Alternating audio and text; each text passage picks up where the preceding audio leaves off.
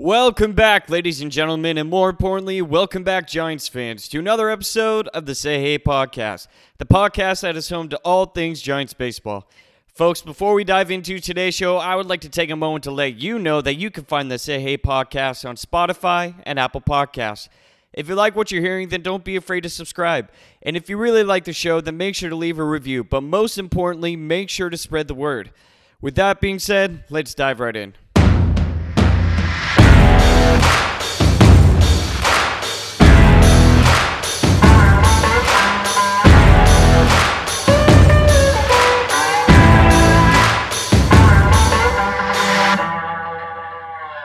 Welcome back, everybody, to episode 20 of the Say Hey podcast. I'm your host today, James Donahue, as I am for every show, and hopefully that's not a deal breaker for you. Folks, today is episode 20. I can't believe there's actually 20 episodes of the Say Hey podcast. And the only people I have to thank for that are you guys as fans. Yes, that's right, the support. Without it, there is no show. So, episode 20, hopefully we can get to episode 100 here pretty soon if you guys keep deciding to listen. But hopefully, we could just get through today's episode. And personally, I think it's going to be a fun one. Now, I was never someone that got the best grades when it comes to schooling. I did my best. I graduated from college, so I must have been doing something right. But let's just say I wasn't a straight A student. With that being said, for today's episode, I'm going to be grading the top 10 Giants hitters in our lineup. I'm not going to be grading every single hitter, just the top 10, basically the most consistent hitters that we saw on our TV screens in the lineups. Uh, so, like a player like Justin Smoak or Luis Basabe, I'm not going to be grading them simply because they did not have enough at bats to give a proper grade to. So, that's what I'm going to be doing today, giving letter grades, but I will say I will not be giving a grade lower than a C mainly because I don't think anyone deserves a grade lower than a C. Speaking from someone that got a lot of D's. It's not fun. It's depressing. It's not nice. And honestly, I really don't think there's any room for it. So, with that being said, the lowest grade I'm going to be giving today is a C, which also means that there's plenty of room for improvement for that player that gets that C. But before we do that, I want to dive into some news and notes from, from around our team. And it's not much, but there is a headliner that I think everyone needs to know about, and it's that Brandon Belt had surgery to remove a bone spur in his right heel two weeks ago in Green Bay, Wisconsin, and apparently Belt dealt with this heel issue all season, having used a walking boot briefly in summer training. The sore heel kept him out actually of the opening day lineup. So honestly, the fact that Belt was able to produce the year that he was, and don't worry, I'm going to give him a letter grade and talk more about him in depth. But the fact that he was able to produce the way he did and have an issue with his heel, that's absolutely phenomenal. All right, moving on from the news and notes, that's all I have for you, other than the fact that Pablo Sandoval is still in the playoffs as we speak. Well, I'm actually recording this episode on Friday, October 16th, so we'll see what happens when it comes to when this episode is actually produced. But I still just can't believe Pablo Sandoval made the playoffs after everything that we went through. He's the one that gets to have some fun in the playoffs. Moving on. Okay. So, the way I'm going to talk about each of these 10 players, I'm going to start with the lowest grades and then I'm going to work my way up to the highest grades. So, you're going to want to stay tuned for the entire show just because that's going to be the best content that we have. But first, let's start with the first hitter, and that's going to be, yes, the rookie Joey Bart. I'm officially going to be giving him a C. I'm not going to spend a lot of time on Bart simply because I viewed the 2020 season as more of a tryout for him. I mean, we can talk about how he struggled throughout this year, but we also have to realize that the man hasn't even played a single game at the AAA level yet. There's a reason why the Giants want to send him back down, and I talked about that in the previous episode, and it's only because they want him to be ready when the time comes for him to take over uh, the catcher position full time at the big league level. But with that being said, I still don't look at Bart's 2020 season as a negative. I mean, my God, he collected a hit in his first four career games, and the first three of those four were all doubles. The man started off hot, and then the pitchers found his weakness, and that's all. All right. Eventually, Bart is going to learn how to adapt and make adjust adjustments, and eventually, he's going to feel comfortable enough at the big league level. There is just further development that needs to happen, in my opinion, and I'm sure in the opinion of the Giants organization. So for that, Joey Bart gets a C. Moving on to the next, and that's going to be Darin Ruf. Darin Ruf's going to be getting a B minus, and the reason being is because although he wasn't the most consistent hitter, Ruf was able to supply power off the bench when the Giants needed a right-handed pinch hitter. He had the best month in August when he hit 317 and also hit four home runs in that month. I will say the way Ruf was used, he performed very, very well. But because of his defense, Ruf may never be an everyday player but he does have value as a pinch hitter or in a strategic matchup against left handed pitchers. I think he's a solid option for the Giants to have, especially on the bench going forward. All right, moving on, and this could be a controversial take here to the next batter, and that's Mr. Evan Longoria. I'm going to be giving him a B minus for the 2020 season. And honestly, I feel like that might be a little too high for some of you listeners, but let me tell you why. Now, when you hear that name, probably does not excite you a lot, but I'm here to tell you that Longoria did way better than people think. Let's start with his final stat line of 2020. Longoria finished the season with a 254 batting average, hit 7 home runs, and 28 RBIs. Now, that may seem underwhelming when you're talking about the established veteran, former All Star power hitter, but in fact, Longoria was still on pace to hit 31 doubles, 22 home runs, and 86 RBIs. Now, I realize that those aren't the numbers we are exactly paying for, but but those definitely aren't numbers to be sad about either. Also, Longoria's expected batting average or XBA for 2020 was actually 284. Now, I've mentioned it on the show before, but essentially XBA or expected batting average is a statistic that predicts a batting average for a certain player based on the quality of contact he's making with the ball. So basically, the fact that Longoria's XBA was 284 means that he should have seen better results on the field because of how well he was hitting the ball. So then you might be asking the question then why didn't he? Well, along with being one of the most well known power hitters in the league, comes with a price. Longoria, along with Belt, faces the shift a lot, which usually takes away a lot of hits from power hitters who usually hit the ball to primarily one side of the field. So basically, Longoria was hitting the ball very, very well it was just one of those things where those hard hit balls weren't falling for hits as much as we would like them to. So for that reason, I'm going to be giving Longoria a B minus.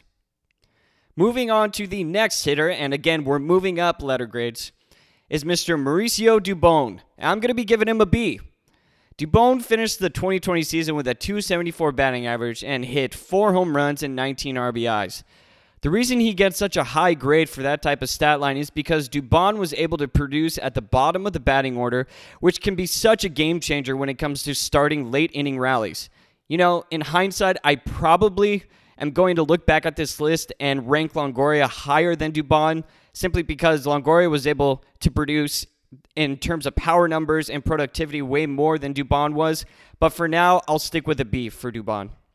The Giants are very high on Dubon, and in 2019, Dubon hit 20 home runs in AAA, and they really believe the 26 year old can supply some power on a day to day basis. In fact, there have already been reports come out stating that the Giants organization and Farhan both want Dubon uh, to start building some muscle in order to help him tap into that power. The quality of contact wasn't really there for Dubon uh, this year, but the Giants are definitely taking it upon themselves to develop this young player into something special, especially because he's multiple position eligibility when it comes to defense. He can play shortstop, he can play second base. Maybe he can play third. I'm not really sure, but primarily he can play center field as well. They really want to develop his bat into something that's worthwhile simply because a player that can play multiple positions and hit around 16 to 20 home runs a year is by far one of the best utility weapons that you can have on a team. All right, moving up the chain, and that's Mr. Brandon Crawford. I'm going to be giving him a B plus for this year. Crawford had a very solid season, but it was very Brandon Crawford. Now, what do I mean by that? Well, heading into the 2020 season, Crawford had averaged a 250, 252 batting average over the course of his 10 year career. And fast forward to the end of 2020, Crawford finished the season with a 256 batting average, so right around where he should be. But Crawford did finish the 2020 season with the highest slugging percentage in his career, and it definitely showed. He was on pace to reach 36 doubles, 24 home runs, and 84 RBIs, which all would have been career highs for Crawford, and it was all due to the quality of contact he was making. The way Crawford was hitting the ball this year was similar to the way he hit in 2015 when he hit 21 home runs, 33 doubles, and 84 RBIs. But also, not only was the quality of contact better, the pitch selection was better for Crawford. Instead of letting himself get deep into counts, Crawford took, quote, an attack early approach this season, and we can see that when we look at his 519 batting average he produced on the first pitch of his at bats, which was also a career high for him. So, because of the way he was hitting in power numbers, I'm going to give him a B plus. All right, moving on to the next hitter. So, for the next five hitters, what I'm going to do is talk about the player then I'm going to talk about how he performed throughout the year, and then I'm going to give the letter grade. So Wilmer Flores is going to be the next best hitter, in my opinion. And in 2018, Wilmer Flores hit 11 home runs, and in 2019, he hit 9 home runs. Now, the reason why I bring that up is because in 2020, Wilmer Flores hit 12 home runs, which is absolutely amazing considering that 2018 and 19 were full length seasons yes, his batting average was underwhelming, but his power numbers were definitely making up for that. Flores Flores was on pace to hit 36 home runs and 95 RBIs during a full-length 162 game season. I honestly cannot remember the last time a Giants player came close to 36 home runs, so I'm just going to say Barry Bonds for obvious reasons. Now, with that being said, I'm not saying that Farhan Zaidi has just signed the next Barry Bonds for San Francisco, but I am saying that Wilmer was our most successful power hitter, especially when it came to the end of the season. During his last five games of the regular season, Flores had a batting average of 316 and hit three home runs and also collected three hits. For those of you that disagree with me ranking Wilmer so high, I will give it to you. As I have already mentioned, Wilmer's batting average was underwhelming as he finished the year with a 268 batting average and he also hit 241 in the month of August. But honestly, we didn't really need Wilmer to have the highest batting average on the team. And besides, Wilmer is another player on the Giants who does not strike out. In 2018, he had a strikeout percentage of 9.8, which was insanely low considering that the league average is around 20%. I'm definitely going to chalk up the month of August as a slump for Wilmer, and I expect his batting average to be somewhere between 275 280 over a full length season. So for that, I'm going to be giving Wilmer Flores an A minus. All right, moving on to the next batter, and that is Donovan Solano. When it comes to hitting, there's not too much to say about Donovan Solano's offensive performance, other than he performed way beyond what was expected of him. Solano finished the 2020 season with a 326 batting average, 3 home runs, and 29 RBIs. So that was a pace for him to reach 10 home runs and 88 RBIs over a full length season. And although Solano is not a power hitter, he still is one of the most consistent hitters in our lineup. At certain times throughout the season, when it seemed like nobody could get any hits, Solano always figured out how to get a base knock or two, which really solidified himself as a player we could constantly count on. The reason why I have a few players ranked above him, actually, though, is only because Solano kind of disappeared during the last week of the season when we needed hits the most. During the last six games of the season, he had a batting average of 188 and can only produce three hits and struck out seven times. And five of those seven all came during the last three games of the regular season. Now, I'm not saying that we lost the San Diego series because of Solano. All I'm saying is that this was why he gets an A minus from me rather than having a higher A score. I have no doubt that Solano is going to be just as consistent as he was in 2020 through the 2021 season, and I honestly cannot wait to see what he can do as an everyday starter for the Giants during a full length season. So, Donovan Solano, after all of this, for me, gets an A minus. All right, moving on to the next hitter, and that is actually going to be Alex Dickerson. Now, a lot of you listeners might be pulling your hair out of your head right now at the fact that I'm giving Alex Dickerson a higher letter grade than Donovan Solano, but hear me out before you decide to never listen to the show again.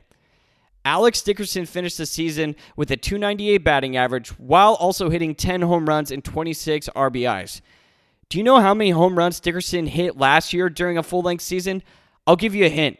It's less than 10, and it's also the same number JT Snow wore. That's right, six. So, in a drastically shortened 2020 season, Dickerson managed to almost double the amount of home runs he hit the year prior and raise his batting average from 276 in 2019 to almost 300 in 2020. Now, I know what you're thinking. James, he's never played more than 85 games in a single season, so how do you know these numbers are legit? First of all, great question, but here's why. First off, Dickerson played in 52 games during a 60 game regular season, which means he was on pace to play in at least 155 games in a 162 game season. But he was also on pace to reach 32 home runs and 85 RBIs. I think there is a direct correlation between the power numbers he put on display and the amount of opportunity he has gotten since wearing a Giants uniform. In 2019, Dickerson was traded from the Padres to the Giants and instantly became an everyday player overnight.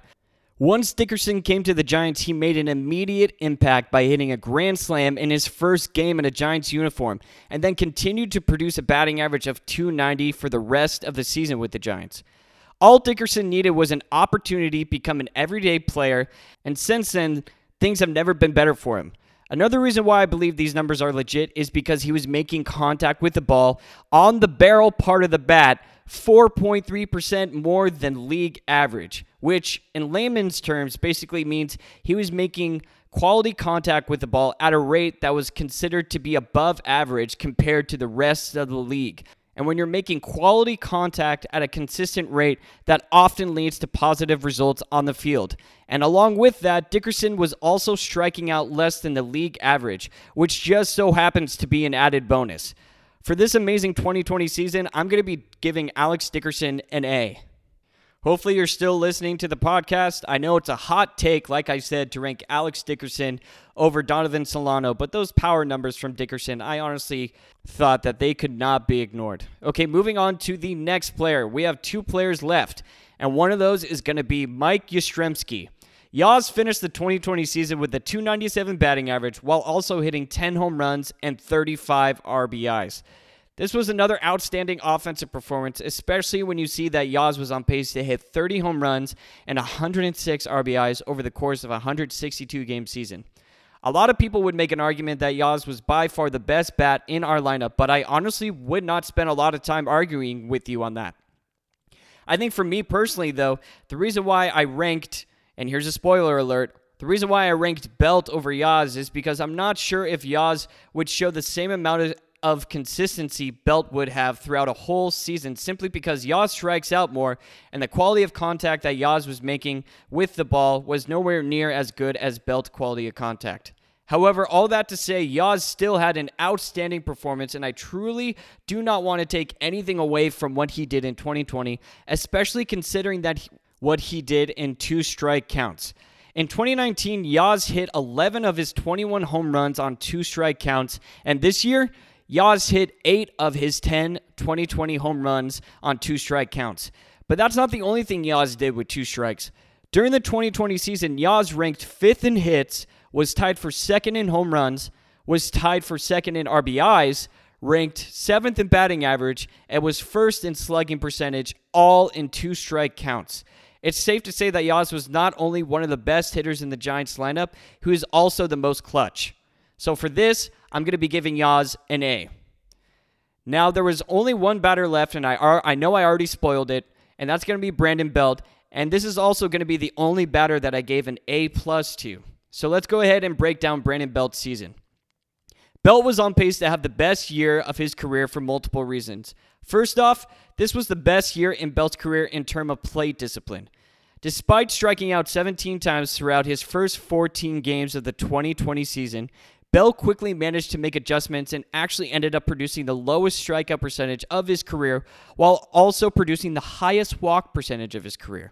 And the best part about Belt's 2020 season was that he was on pace to reach 29 home runs and 96 RBIs, all while producing a 310 batting average. Now, I just mentioned the quality of contact Belt was making, but what most people don't realize was that Belt was in the top 4% of the league in terms of quality contact he was making with the baseball. This is why I believe the success and the consistency he found in 2020 will, in fact, carry over to 2021. A lot of people were talking about how Mike Yastrzemski was an MVP candidate, but I truly believe if a whole season was played during the 2020 season, Brandon Belt would definitely be giving Yaz a run for his money. And now, we as we just learned, on top of everything that Belt did in 2020, or at least I just learned, Belt had a freaking bone spur in his heel. So he was playing injured pretty much, or at least in pain, throughout the entire 2020 season and still performed the way he did. Now, I will also say that Yaz obviously had to deal with injury and he did miss time, but Brandon Belt also missed a lot of time. Not a lot, but there was definitely a good chunk of the first month that Brandon Belt missed. So at this point, I feel like this is a A plus one and A plus two type of situation. You can make an argument for Brandon Belt being the best hitter in our lineup, and you can make an argument, obviously, for Yaz being the best hitter in our lineup. But the best part, of course, is that they are both in our lineups. So that's obviously something to look forward to, along with the rest of our offense heading into the 2021 season. All right, folks, that is going to be all for today's show. I really hope you enjoyed it. I hope my takes weren't controversial enough for you to throw out my credibility as a Giants podcast host. And I really hope you come back for the next show where I will be giving individual grades to our starting pitchers and our relief pitchers. All right, folks, thanks again for stopping by to the Say Hey podcast, episode 20. That's right, I got the right number this time. At this time, I'm still only posting once a week, so the next episode will be next Tuesday. Again, everybody, you can find the Say Hey podcast on Spotify and Apple Podcasts. And I just want to say thanks again, as always, for the support. It means the absolute world to me. All right, folks, continue to stay safe, continue to be smart out there, and of course, go Giants.